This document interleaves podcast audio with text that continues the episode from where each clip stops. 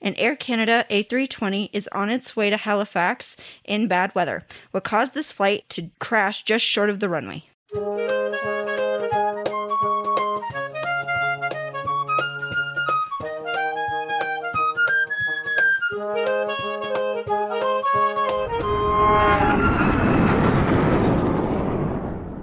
Welcome back to the Hard Landing Podcast, everybody.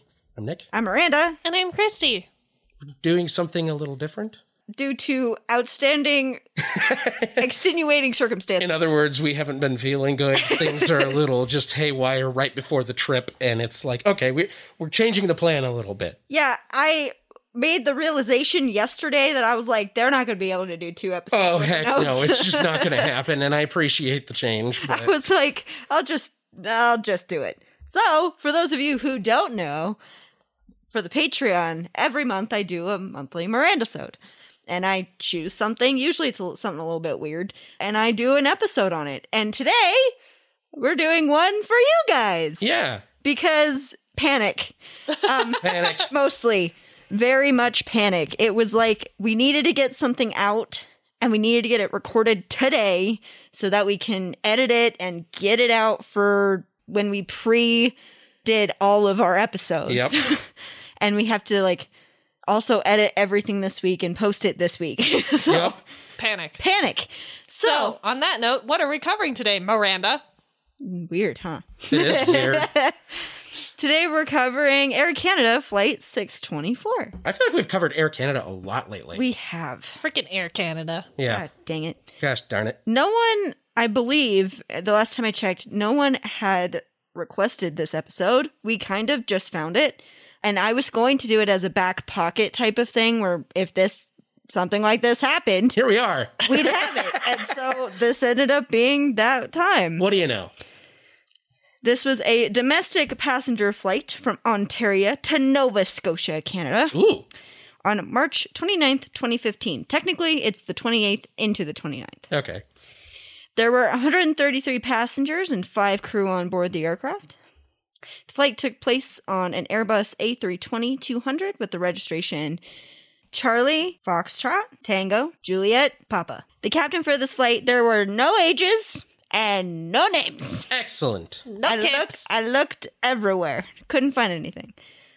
He had a total of 11,766 hours, with 5,755 of those hours on the aircraft type, which is an Airbus A320.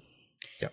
First officer for this flight had a total of 11,300 hours, so pretty close to the captain, with 6,392 of those on the aircraft type. So Oh. he's actually more experienced on the aircraft type than the captain is My yes. and not far behind him in hours either. Again, I couldn't find ages or names of either pilot. Though both pilots had a lot of experience flying with Air Canada, the captain had been with them for nine years and the first officer had been them for 15 years. Wow. Yeah, that's a bit for both of them. The flight was planned to take about two hours and nine minutes on an instrument flight rules fly plan.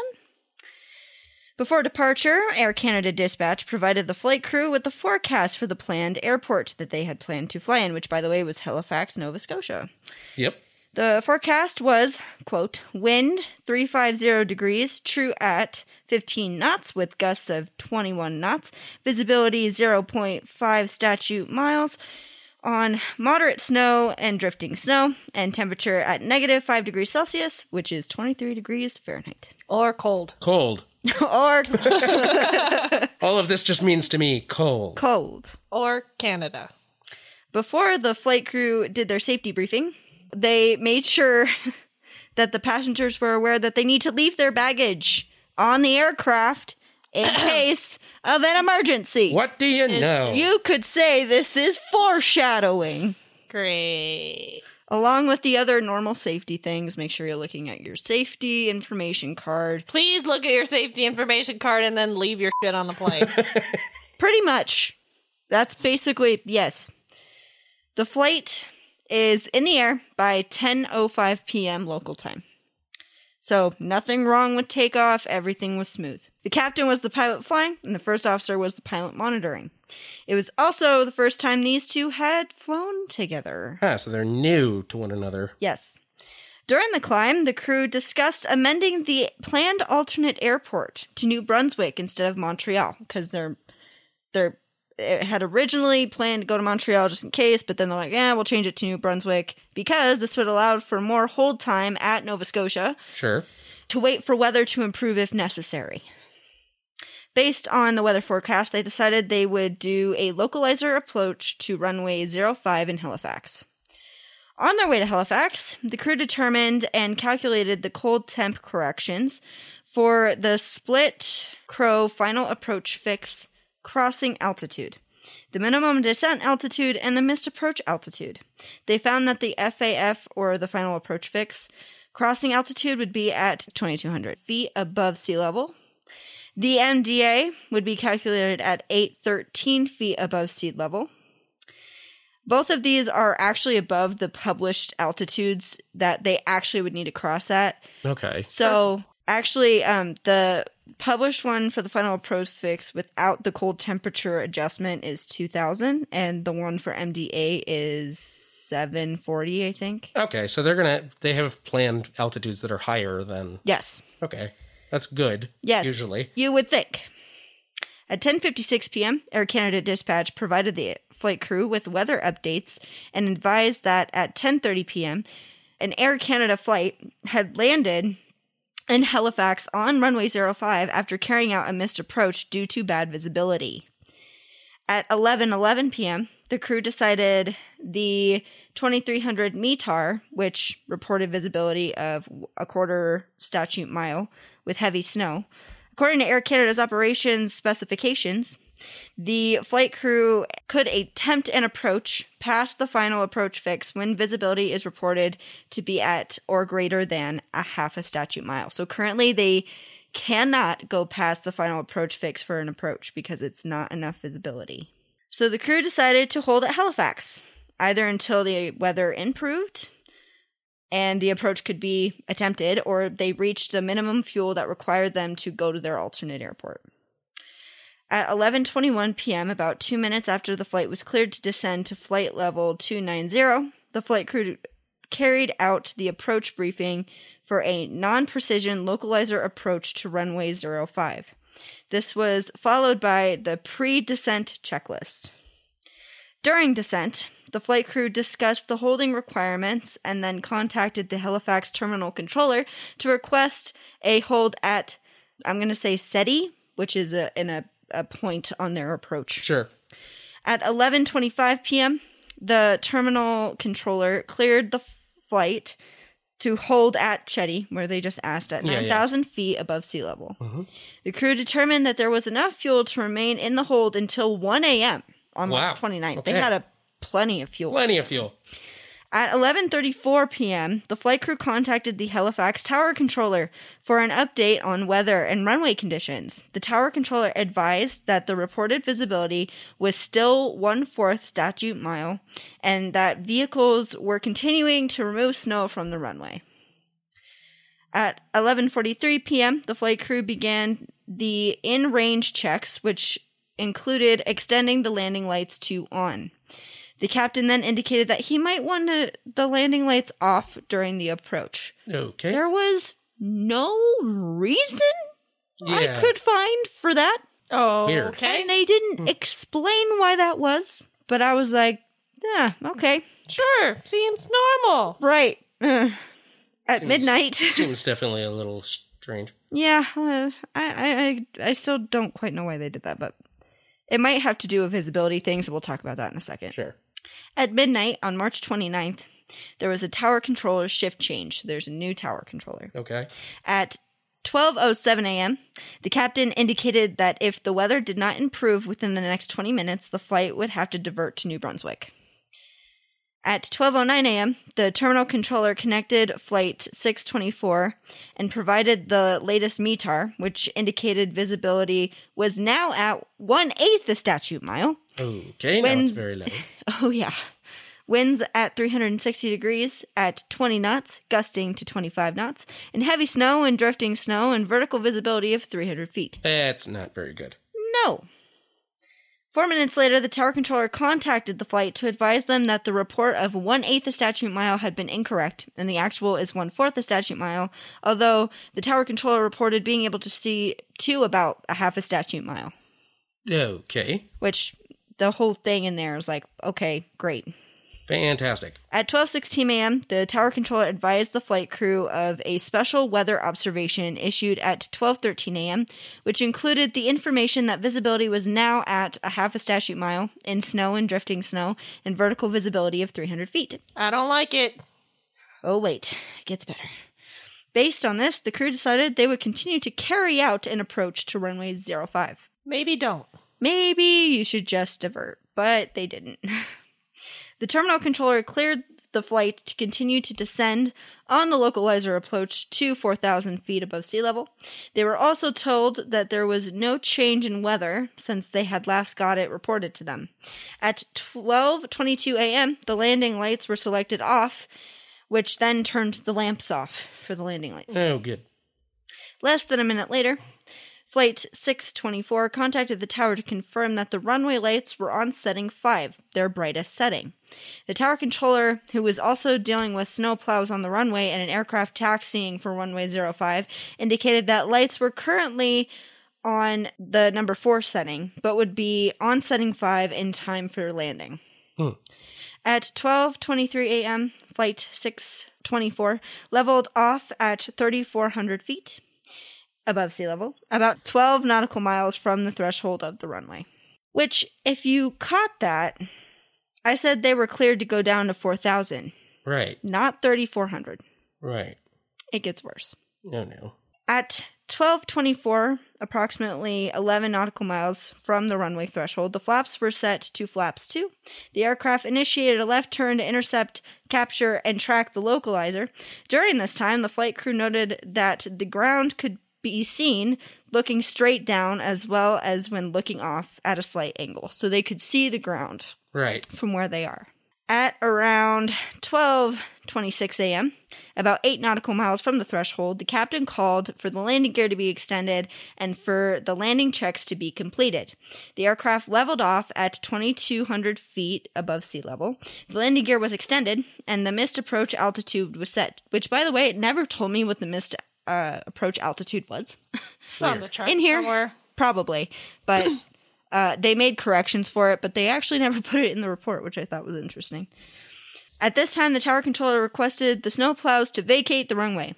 Probably a good idea. Yeah, you know, you, you know, you don't need to be hidden in a snowplow. There's an instance where an airplane ran into a snowplow in recent years at Telluride, ended up in the ditch. Lovely. It was so great.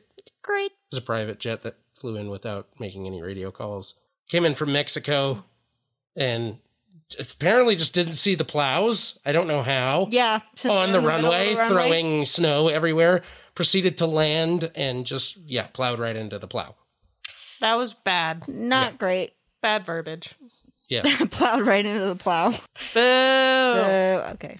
At 12:27 a.m., about 6.7 nautical miles from the threshold, the flaps were set to flaps 3, followed by flaps full.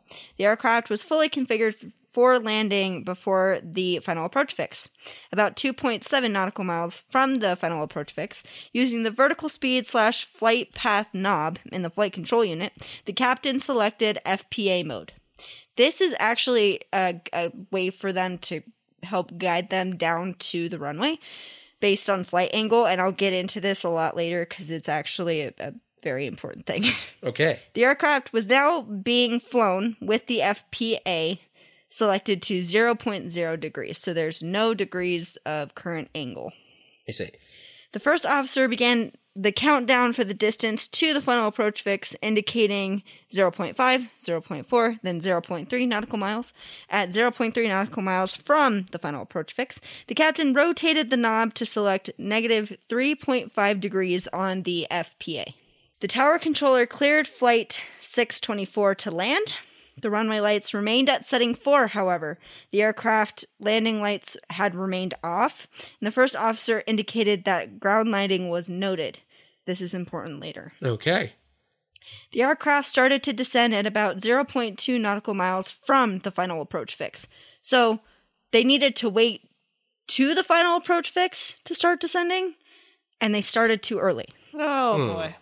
The aircraft crossed the final approach fix at 2,170 feet. So it's only 30 feet below Yeah, where but they're that's supposed to be, but still it's below. still not good because that Right. means they're currently descending when they're not supposed to be yet. I know we haven't talked about it much, but in when we're talking about IFR flight plans, I mean, there's a bunch of tolerances, but generally for these 121 operators, anything of like 50 feet or more deviation is considered way out of tolerance Great. Great. Well, good to know. in most cases, anyways. Uh oh. As the aircraft descended, the actual flight path diverged from the desired profile as a result of wind variations. This is not a good thing. The divergence continued to increase throughout the approach. The airspeed was constant. The vertical descent speed ranged between about 700 to 800 feet per minute. At 12, 29, and 27 seconds, a radio altimeter automated call out of 400 was made. Almost immediately after this call, the aircraft crossed the calculated MDA at 1.2 nautical miles from the threshold. The first officer observed some approach lights and called minimum lights only. Then the aircraft was about one nautical mile from the threshold. The captain immediately called landing and began to observe some approach lights. Hmm. By this time, the aircraft had crossed the published MDA, which was 740 feet above sea level, Hmm. and was 0.3 nautical miles farther back than the published distance. Hmm. This is weird. It's it's so weird because of the way they descended and their the what they hit on their flight computer. I'll get into it later, I promise. Yep. Okay, because I'm confused. I know. The autopilot remained engaged as the aircraft continued descending and there was a reduction in the descent rate. When the aircraft was about 0.7 nautical miles from the threshold, the flight crew had a conversation in which both confirmed they could see the approach lights.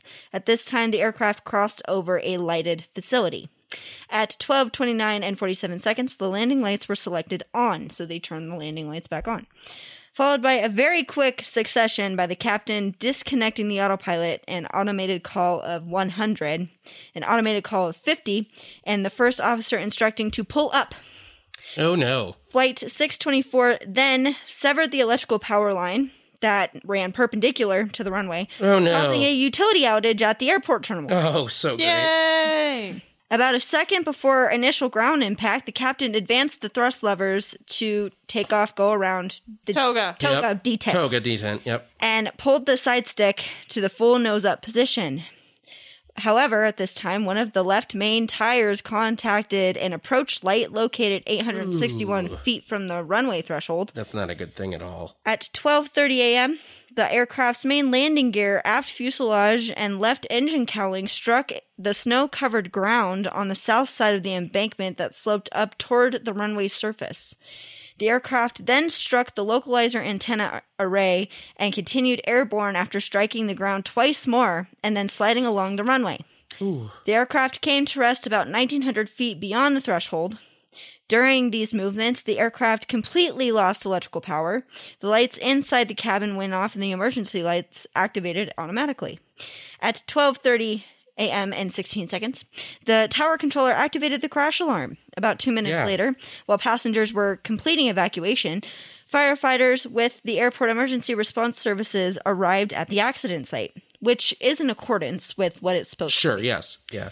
all the passengers had exited the aircraft within five minutes after it came to a stop. Okay, five minutes is a really long time. Yes, but there was no fire. That's So- the good Still- news. It's not great, but It's I- not great, but let, yes. Ah, let me get into why that is, though, because there's a reason. Okay. Many wearing open toed shoes, shorts, and t shirts, which is why we tell you not to do that. It's snowing where you're going. you should never wear open toed shoes on a plane. No, it's just a No. bad idea. No, don't wear heels, don't wear open toed shoes, always wear Anticipate pants. that Let you're- alone, like, even if you don't get in an accident, there are so many hazards walking on an airplane, sitting on an airplane, walking through an airport. I just wouldn't want to wear open toed shoes. I'd just be so afraid of getting my freaking toes cut off or jammed or cut. Well, and if you have to, if you're going to be in an accident, those canvas slides, they don't feel great. No, they give you some serious burn. So if you're wearing shorts, Yeah, you're gonna get burned. you're going to get burned. You need to dress an, anticipating an evacuation. Yeah. I know it sounds drastic. But you'll thank us later when you have to evacuate. Yes, definitely. Some passengers exited the aircraft with their drum roll, please. oh no. Carry on luggage, Oh god. as they were told not to do before the flight took off. Is it like I'm not even surprised at this point? This is one of those things that just isn't that hard to not do. I just, Literally you know, just blows my mind. It's like literally just walk away. yeah. Walk away. You're alive. Oh my god. What a concept. All occupants were grouped about 200 meters around behind the aircraft. Occupants with more severe injuries sat in the emergency response vehicles. Some passengers, as well as the airport's emergency response duty manager, made telephone calls to the 911 emergency number. At 12:42 a.m., the firefighters confirmed that all occupants had been evacuated off the aircraft and nobody died. Thank God. That's, that's a good thing. A crew member was seriously injured, which actually was the captain, I believe, and we'll get into why he was seriously injured. Okay. Tor- it probably in the findings because it had something to do with his seat harness. I see. Four crew and 20 passengers were minorly injured, and there were 113 passengers that weren't injured at all. Good. Good for them, I guess. That's good. So, a little bit about impact and wreckage info. I have some photos. Okay. you Pohotos? want, if you want to look at them. So the force of the initial impact crushed sections of the lower aft fuselage and caused the lower portion of both the main landing gear to fracture and separate. Each separated portion of the landing gear struck the corresponding horizontal stabilizer, causing large sections of the stabilizers as well as the left elevator to detach completely from the aircraft. Fantastic. These fragments were found along the debris field before the location of the second impact. Oof. After striking the ILS localizer antenna array, the aircraft continued airborne until the right engine and nose section struck the snow covered ground. The right engine mounting pylon fractured, Oof. and the separated engine was retained under the right wing. All I can think is, I mean, I mean, this definitely shows how safe aviation can be nowadays. Nowadays, because all of these things require pretty heavy impact Oh, yeah. to do, and the fact that Everyone survived. and not very many people were injured. Or Yeah, it injured just- badly. Right. It just shows that it was. Yeah. It's it's safe. It's safe. But it this sucks. Yeah, it does suck. The nose landing gear collapsed rearward, and its lower portion fractured and separated. That takes a lot of force. they were i mean they were like going he he pulled the levers forward to increase i mean i, I realize it wouldn't increase speed immediately but Yeah. i mean they were going pretty fast to begin with Yep. the aircraft then bounced before contacting the runway the left engine completely detached from the wing and came to rest on the left side of the Awesome. runway I'm not surprised by that at all. Mm. No, not anymore. the aircraft stopped on the left side of the runway in a slight nose up left bank attitude in an approximately heading of 0.25 degrees. The nose wheel area was forced upward and rearward, buckling and fracturing many of the internal structure, structural components of the aircraft. Great. The fuselage sustained multiple dents, tears, and punctures, including a large hole located just forward of the aft pressure bulkhead, where the fuselage skin and internal structure had fractured and when forced up and aft. The flaps and slaps were damaged, and the upper surfaces of both wings and punctures resulting from impact debris. There were four areas of the cabin floor that were damaged after the cockpit access floor, so between the galley and the front row seats. Yep. Forward of the passenger seat 31D, forward of the passenger seat 33D, and adjacent to the flight attendant's bulkhead mounted forward facing jump seat. Ugh. And I have like I have pictures. You can see like there's a Oh, crack yeah. on the floor. Oh, sweet Jesus. That's was not that good. was behind the cockpit.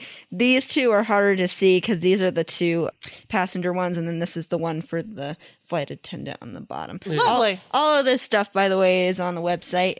So have fun looking at that. So uh what happened? Yeah, Yeah. I'm curious. Uh, uh, let me tell you. Sounds like pilot error. It's uh, It does. Oh, yes. Okay. So this investigation was performed by the Transportation Safety Board of Canada, Canada. Canada, Canada. or the TSB. TSB. Or the BST when translated into French, I think is what it is, or BTS. Yeah, something like that. Probably not BTS. I feel like I'd remember that. It's not the boy band. Pretty sure it's PST. the investigators did find the CVR and FDR and used them to help with their investigation. Good, good, good. They started with the approach visibility limits. Okay. Yes. In Canada, the minimum visibility authorized by the operation specification, which I couldn't figure out exactly what this would be with American operators, but it's like So this this is a Canadian regulation, not Air Yeah. Canada. right. Okay. for a non precision approach does not take into account the type of approach lighting system or ALS installed on the runway. So it doesn't take into consideration landing lights, That's weird. which How could they not make that a consideration in that regulation? I cr- same question, my friend. That doesn't make any sense. So, however, both the E EASA and the FAA rules take into account the type of ALS installed on the runway Yeah. when determining the minimum visibility for the approach They have to. It's I don't know. That doesn't make any sense. To me. Under the op spec, which is the operation specification, Yep. an aircraft can carry out a non precision approach onto a runway that has a published minimum visibility of one statute mile, even if the reported visibility is half a statute mile. I don't like that. No, I don't either. Without an approach lighting requirement, in Canada, this approach could be carried out with 1,500 feet of approach lighting. So, as long as they have that approach lighting minimum, Right. they can do it. I don't like it. By comparison, in the United States, there would have to be an additional 900 feet of approach lighting, and it, that would be required to carry out the same approach. And it would make it a total of about 2,400 feet of approach lighting to carry out an approach in a visibility of half a statute mile. So it's already not great Yeah. they don't have requirements for a lot of approach lighting, which, by the way, approach lighting can be pappies, lights guiding you to the runway. I mean, there's a bunch of different It's a types whole of approach array. lights, Yeah. but it has to be a certain amount leading up to the runway. Right. So to help when it's low visibility. Reduced visibility can obscure visual references and reduce the time available for a flight crew to detect them. So, like the ground, yep. you know? That's usually or yep. um, there's other things that are on approaches that pilots look for, and it can be harder to see when it's low visibility outside. For the type of approach lighting system on the runway, it's not factored into the minimum visibility required to carry out an approach, and conditions of reduced visibility, the lighting available risks being less than adequate for flight crews to assess the aircraft's position and decide whether or not to continue the approach to do a safe landing. So they're already like, this is not great. No, it's not. No. They're not set up. for success. Why? Air Canada does path angle training.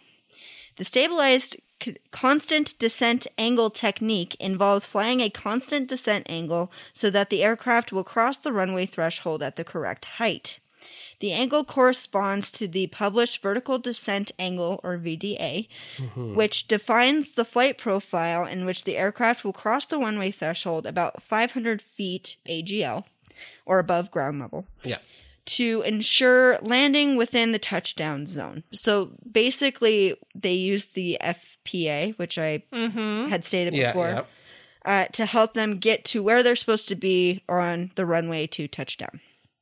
One way for a pilot to verify the aircraft is in a flight profile consistent with the VDA is to monitor the aircraft's altitude and distance from the threshold. Since 2014, both Nav Canada and Jeppesen have included a distance slash altitude table in their selected charts. Yes. This is pretty common. However, Air Canada's SOP or standard operating procedure and historical practice when flying a flight path angle guidance mode, which is the FPA by the way, yep. was that once the aircraft was past the final approach fix, the aircraft crews were not required to monitor the aircraft's altitude and distance from the threshold or make any adjustments to the FPA. Great. However, this practice is not in accordance with Air Canada and Airbus's flight crew operating manuals. Oh. So uh, it's practice, but it's not practice as compared to the operating manual. which I love when stuff doesn't line up. You Hmm. So know, great. that's so safe. Flight crews select an FPA that corresponds to the published VDA. That's how they get the angle to get down to the runway. And the Okay. Mm. aircraft's autopilot system maintains the selected FPA. So the autopilot does all the work for them Right. technically. However, in the FPA guidance mode, the aircraft is susceptible to disruption, such Like the as wind. wind, Yeah. Turns out. which, if not compensated for manually during the F- being in the FPA, Yeah. could alter the flight profile. Yeah, I would say so. Yep. If such disruptions were present during an approach and flight crews are following Air Canada's practice, flight crews could not be aware of their effect on the selected flight path. So if they're not using the chart to see the altitude and distance from the threshold to double check, they have no way of knowing that they're not going to end up on the runway. Right. This is such a garbage approach method. Yeah, it's not It is. great. Let me tell you, I'm assuming because I, I didn't really have time to read through the findings and recs, but I'm pretty sure something's in there like, uh, please don't do this again. No. God, no. If the flight path deviates from the selected flight path as defined by the published VDA, the flight crews may have to make adjustments to the flight profile in order to safely continue on the visual portion of the approach to touchdown. For this instance, once FPA was selected and the aircraft began to descend, the flight crew did not monitor the altitude and distance from the threshold, nor did they make any adjustments to the FPA. Awesome. Noted. This Yep. was as per Air Canada's training, so the crew did not notice the divergence from the descent profile. Therefore, they crossed MDA farther back from the threshold than normal. So, even though they descended early because of their descent profile and the wind, they actually went Yeah. down sooner, Yeah. which is why they didn't get to the runway. right. Their descent was steeper than I'm I guess I'm confused on how you could not monitor. right? uh, I'll get it. Actually, I'll get into that in a second um, because there is a reason why they were probably more focused on other things than Okay. monitoring. So let me get to that. It was harder for the crew to note visual cues with weather. So Okay.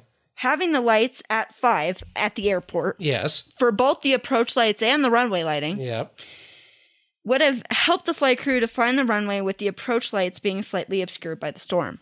Do you have any kind of quantification on the difference in brightness between levels? four It and did five? not get me anything on that. However, I'm sure if we looked at a chart or something for something or looked it up even on Google, we could figure Yeah. it out. Yeah.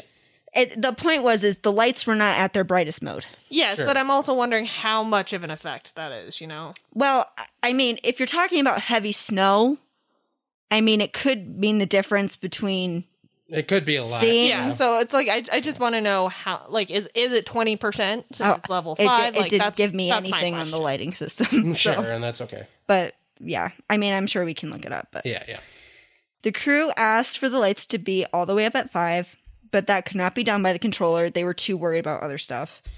The dimmer lights may have gave the illusion that they were farther from the runway than they were. That makes sense. So maybe they were attempting to descend, thinking they were too high. Yeah, maybe. It, it- it's a possibility. They saw lights actually between the final approach fix and MDA. That was the lit, there was a lit building underneath them. Oh, Uh, and so they had assumed that that was the approach lighting I see. for the ap- the approach, and it Yeah, wasn't. It wasn't. Considering the challenging conditions to acquire and maintain the visual cues, it's likely that the flight crew delayed disconnecting the autopilot until beyond MDA because their re- reliance on the autopilot system. So they Yeah. were relying on the autopilot to get them down to where they're supposed to be because technically it's supposed to be able to do that, but also they were getting blown around by the wind. Right, right. The other thing too is part of the reason why they probably weren't looking at their instruments and monitoring was they were looking for the visual cues outside the window Yeah. to make sure they could see the lights and get down to the threshold, which would be my guess. Yeah. However, should both of them be doing that at the same time? No, No. Oh, you have a pilot monitoring for a reason. Yeah. Um, n- obviously, crew resource management not great. Although the flight crew eventually became aware of that the runway environment did not look as it should and had began a go around, they were too late on the approach sequence to avoid the aircraft colliding with terrain.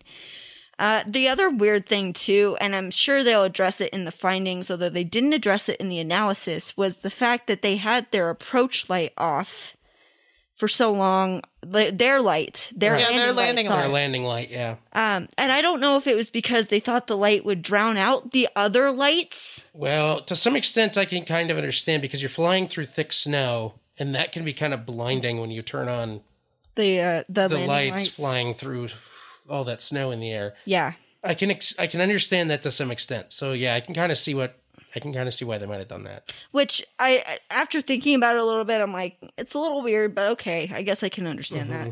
Um, they did eventually turn them turn them on Mm-hmm. Yeah. because they had to. You Yeah. have to to make sure the tower could see you. So the limited number of visual cues and the short time that they were available to the flight crew, combined with the potential visual illusions and the reduced brightness of the approach and runway lights, diminished the flight crew's ability to detect the aircraft's approach path and, and what it was taking to the runway and how they ended up short of the runway and hitting the ground instead of landing properly. Yeah, yeah. So there were other things they brought up in the analysis that we'll talk about in the findings Okay. Oh, okay. because it it had to do with what was going on inside the aircraft. Ah, But nothing to do with the actual accident. Gotcha. I see. So, and I know they they'll bring it up because they brought it up twice Excellent. in the report, and I'm sure they'll bring it up again. Then it's worth it.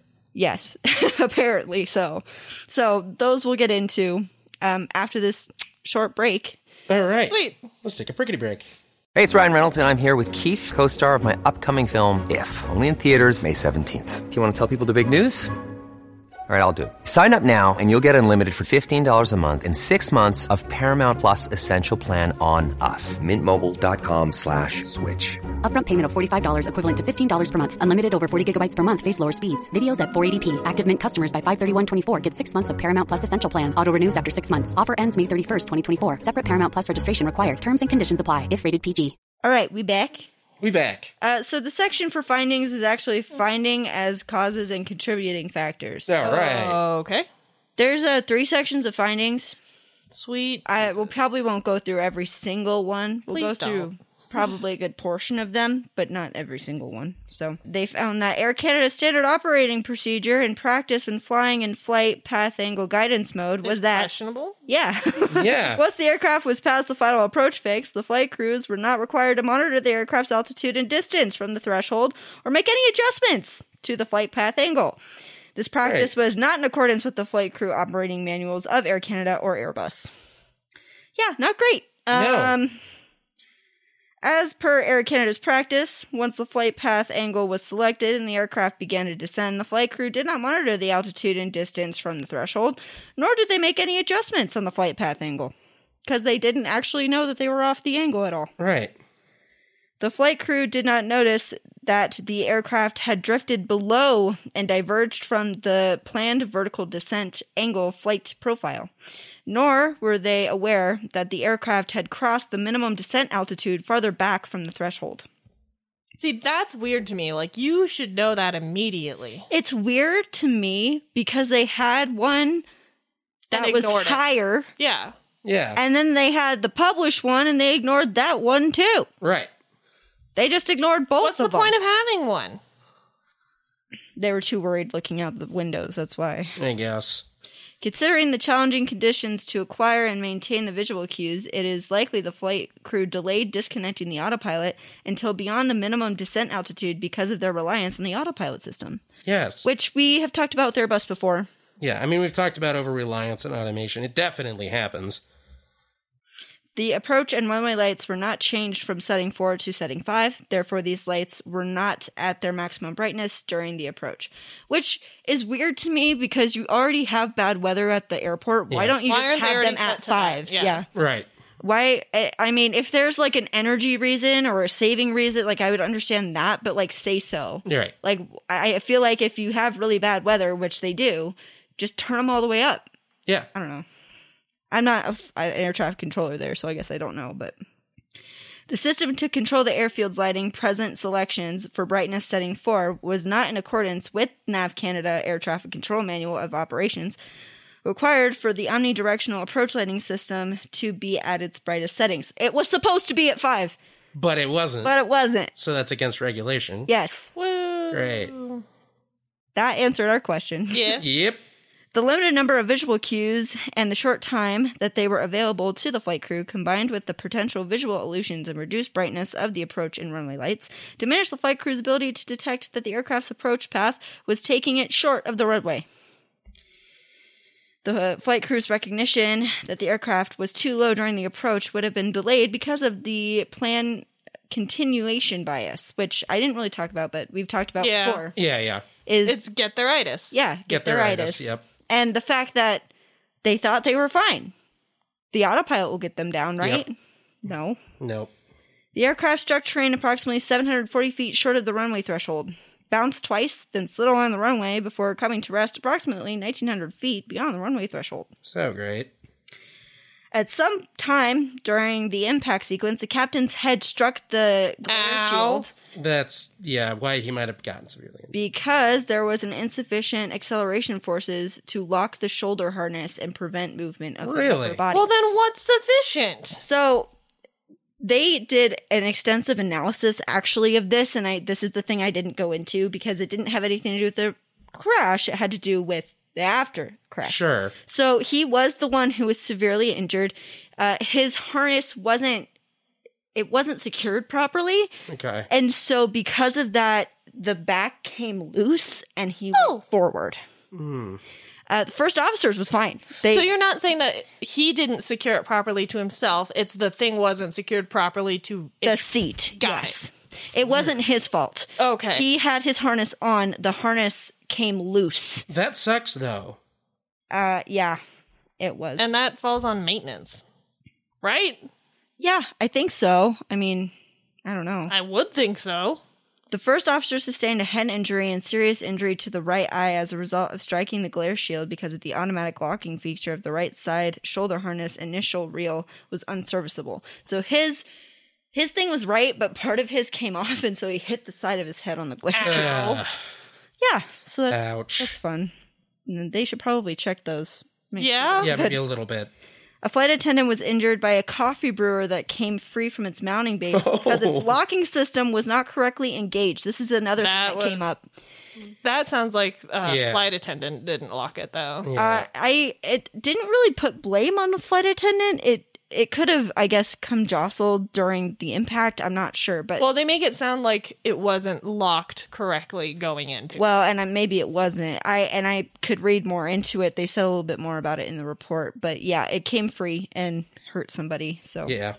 and those are heavy they duty. they're they are. uh, they, I don't know if you've seen this in the news, but recently that's been used by f- uh, cabin crew to uh, what's the word I'm looking blockade. for? No, they've been using coffee brewers to Subdue. subdue rowdy passengers. So hitting them in the head. Thank you for finding the politically correct term. I wasn't. Yeah. I didn't want to say beat the shit out of them, but No, subdue. Subdue. Yeah. Yeah. Because no emergency was expected, the passengers and cabin crew were not in the brace position at the time of initial impact. So there so the few passengers that were minorly injured, Mm-hmm. they're uh they hit their seatbacks Yeah. um of the people in front of them. well, because they didn't expect that they had to brace. Right. So, Right. and that's what happened. Uh, some people actually did have their hands placed on the seat back, which Mm. isn't actually the brace position you're supposed to be in, but it's better than no brace position at all. Yeah. So, I wonder how, th- like, what indications they had in the cabin that was like, oh, we're crashing, let's brace. well, this was at night. It was dark. I don't know if they were able to see. I don't know. So that's why I'm wondering, like, how did those select few know to brace? Yeah, most of the injuries sustained by passengers were consistent with no adopting a brace position. You know what also probably would have helped that if you read the damn uh, Safety information. safety information card Yippers. because it shows you how to brace.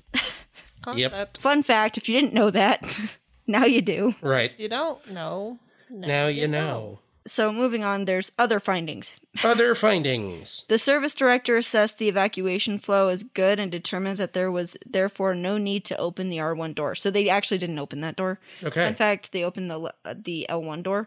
Uh, I wonder if it's gonna go through it in here. If it doesn't, there the L1 door started swinging closed. Oh. You want to know why? Why? Wind? Passenger, while they were getting off, clicked a button Oh. that released the door while they Why were is getting there a slide. release? That's just how it's supposed to release. It's I the could release. It was maybe see it's the how that would button happen. that released, um, but they determined it was a passenger that probably accidentally hit it on Yeah. the way out of the aircraft, and So- then started closing the door. It may not be a button, even. It might be like a handle, because in a lot of airplanes it is. And I don't know. I'd have to look at the A320. Oh. It's, probably it said a used it- button Oh, in the report. So, okay, it could be a button, but when these doors are swung open, they're usually kind of on like the crossbar between where the door is and the fuselage of the airplane. Uh, and I could see how, like, if it was like a handle on some of these airplanes, Yeah. you might like grab a hold of it to brace yourself and you Yeah. accidentally pull on it, Pull on it, and yeah. that's what releases the door.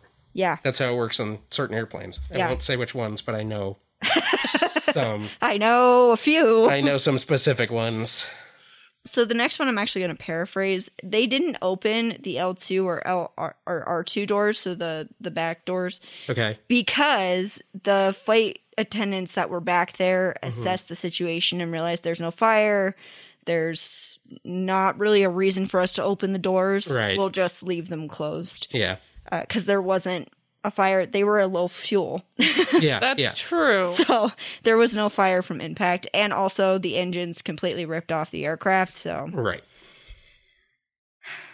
At the time of the accident, neither the service director nor the flight attendants had received the dual exit training, Uh, nor were they aware of the requirement for such training in order for Air Canada to operate with the exemption allowing one flight attendant for each unit of 500 passengers. Hmm. So they That actually seems should have whack. used another door yeah. Yeah. because there were more than It should 50 not passengers. have taken. I, I understand that there was no active fire, but there is still the potential for fire. You shouldn't take five minutes to evacuate passengers. Yeah, it's it's not great. The, the evacuation wasn't great. They said the flow was good, but that's because they only used one door. Right. Can you imagine getting 100 plus people out of So one did door? they not use the R one door at all? No, I just said that. They didn't And you open said it. R two. No, they didn't open. Uh, so I, I said earlier, the service director assessed the evacuation flow as good and determined that there was no need to open the R1 door. Okay, I heard R two and L two. Well, yeah, that was the second one. Oh, so they didn't open the back doors and they didn't open the front right door either. So they Which was only a used. piss poor decision. That's a really not great No, it's decision. not. It's really not good planning on their part. Uh, not great. No. A discrepan- discrepancy in Halifax International Airport authorities' standby generators control circuitry caused a two standby generators to stop producing power um, right after the plane hit the power line. So great. So they didn't have any emergency backup, which is great. We've discussed before how not having backup to certain things on airport grounds can be catastrophic. Wasn't that also Canada? Possibly. Probably. I don't know. Wow, Canada. Get your act together. Get some better generators, God. Guard. in Canada, the minimum visibility that is authorized by operation specification for non precision approaches does not take into account the type of approach lighting system installed on the runway, which is stupid. Why? Right. It is likely that during the emergency, a passenger activated the L1 door gust lock release push button while trying to expedite his or her exit, which allowed the door to move freely. Interesting. I just I'll I'll have to look it up. Let me see what it looks like because I'm curious. Yeah.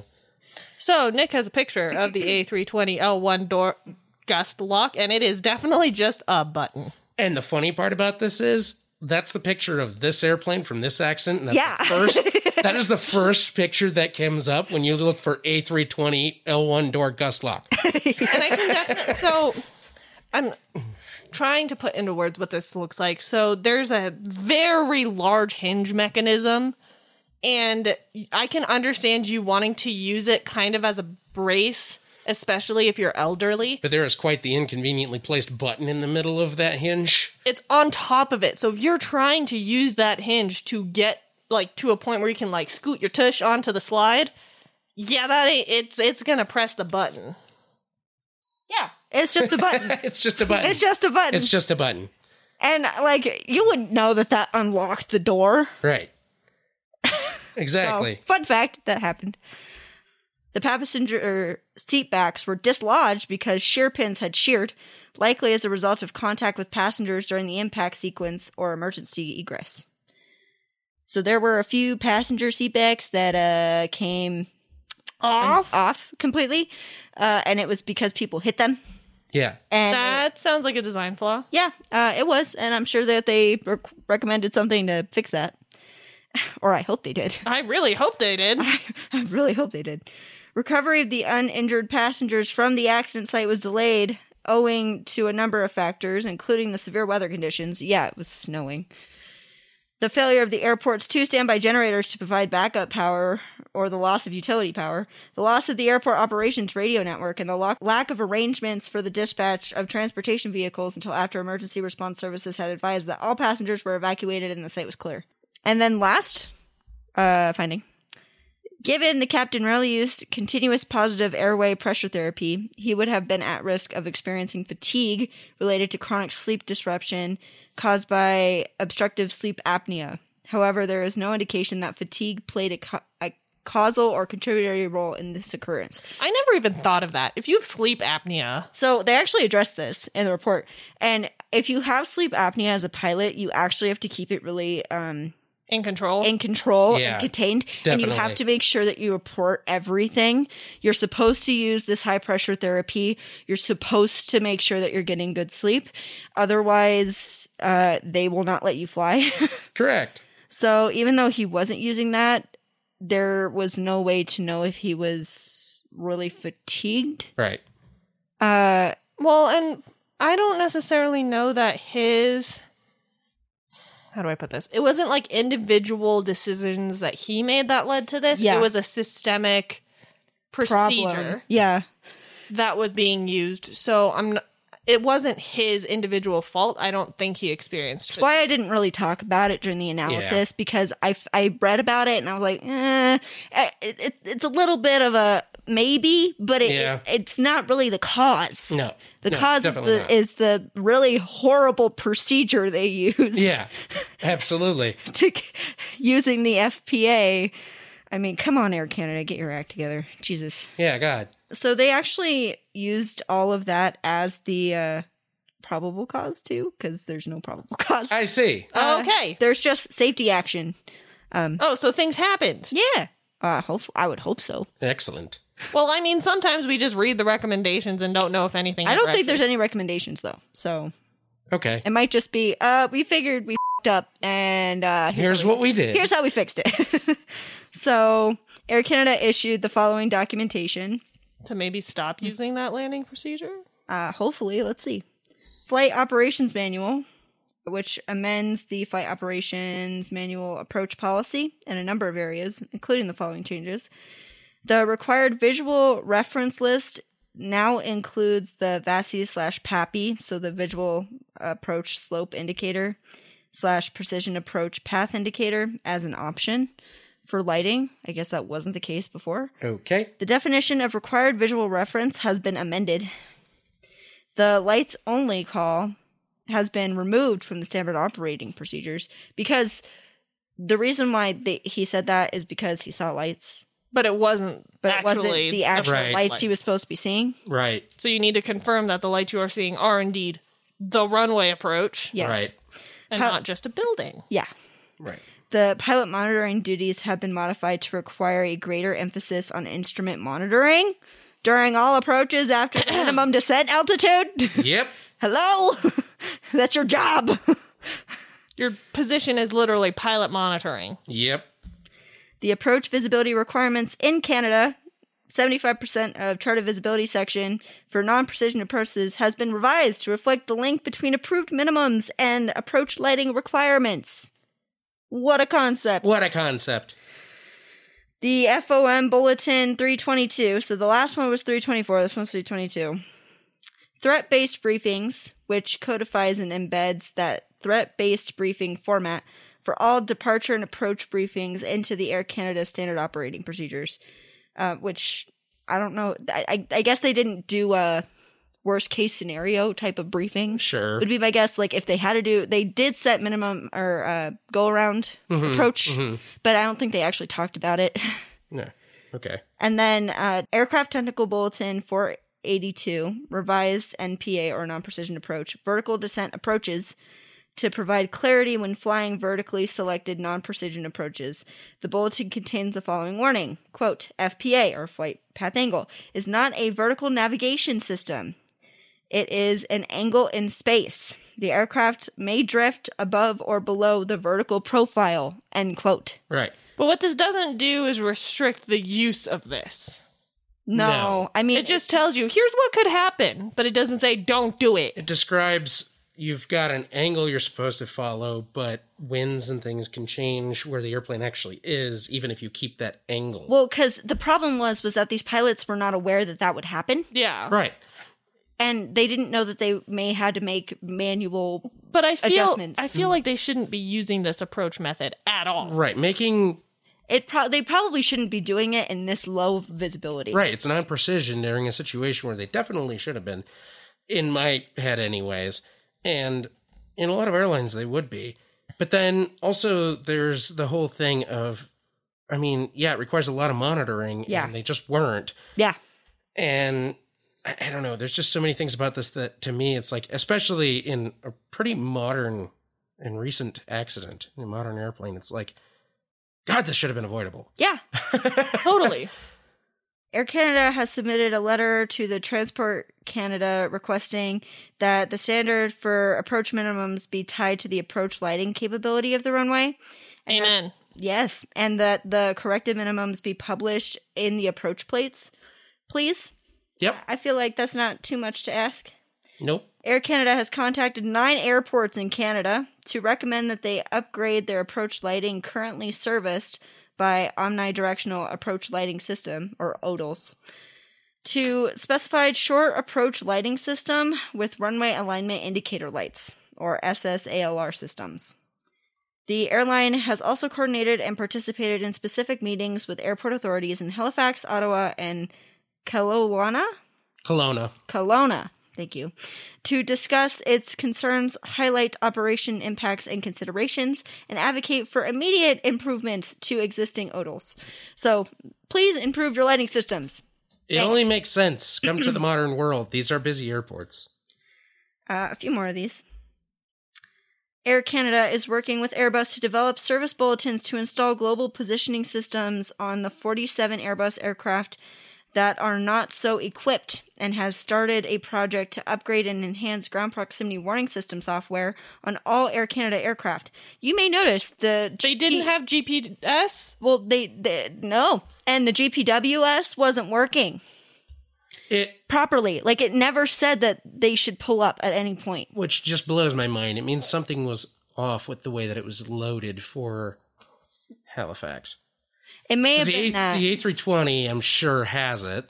Well, Well, it so has the a ones G- they it has a had has it. GPWS, yeah. But I'm it sure- didn't have GPS, which feeds into the E eGPWS. I don't Well, think it they had- had E eGPWS. I think it was just GPWS. It had some form of GPS, I'm sure, but it's it's No, more- it just said that they wanted it GPS installed.